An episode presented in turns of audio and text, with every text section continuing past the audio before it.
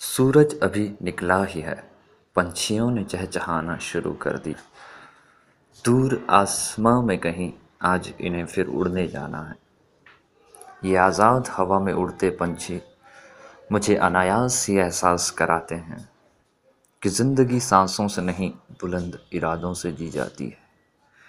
कभी ये चिड़िया का बच्चा हवा में नियंत्रण खोसा देता है। कभी ये साथ उड़ती माँ दूर कहीं निकल जाती है। ये सब अपने घोंसलों का पता जानते हैं। बस हर सुबह निकल जाते हैं इस आसमां में छेद करने के लिए। कभी कोई गिद्ध कहीं से आकर इनकी उड़ानों को रोक देता है तो कभी कोई हवा कहीं से आकर इनके इरादों को तोड़ देती है। ये झुंड जो बढ़ा चला जा रहा है, ये किसी जलसे में शामिल नहीं बच्चा जो माँ से उड़ना सीख रहा है, वो किसी हौसले से कम नहीं। अब शाम होने लगी है, ये अपने घरों को लौट जाएँगे। किसी छत के किनारे पे असहाय बैठा मैं,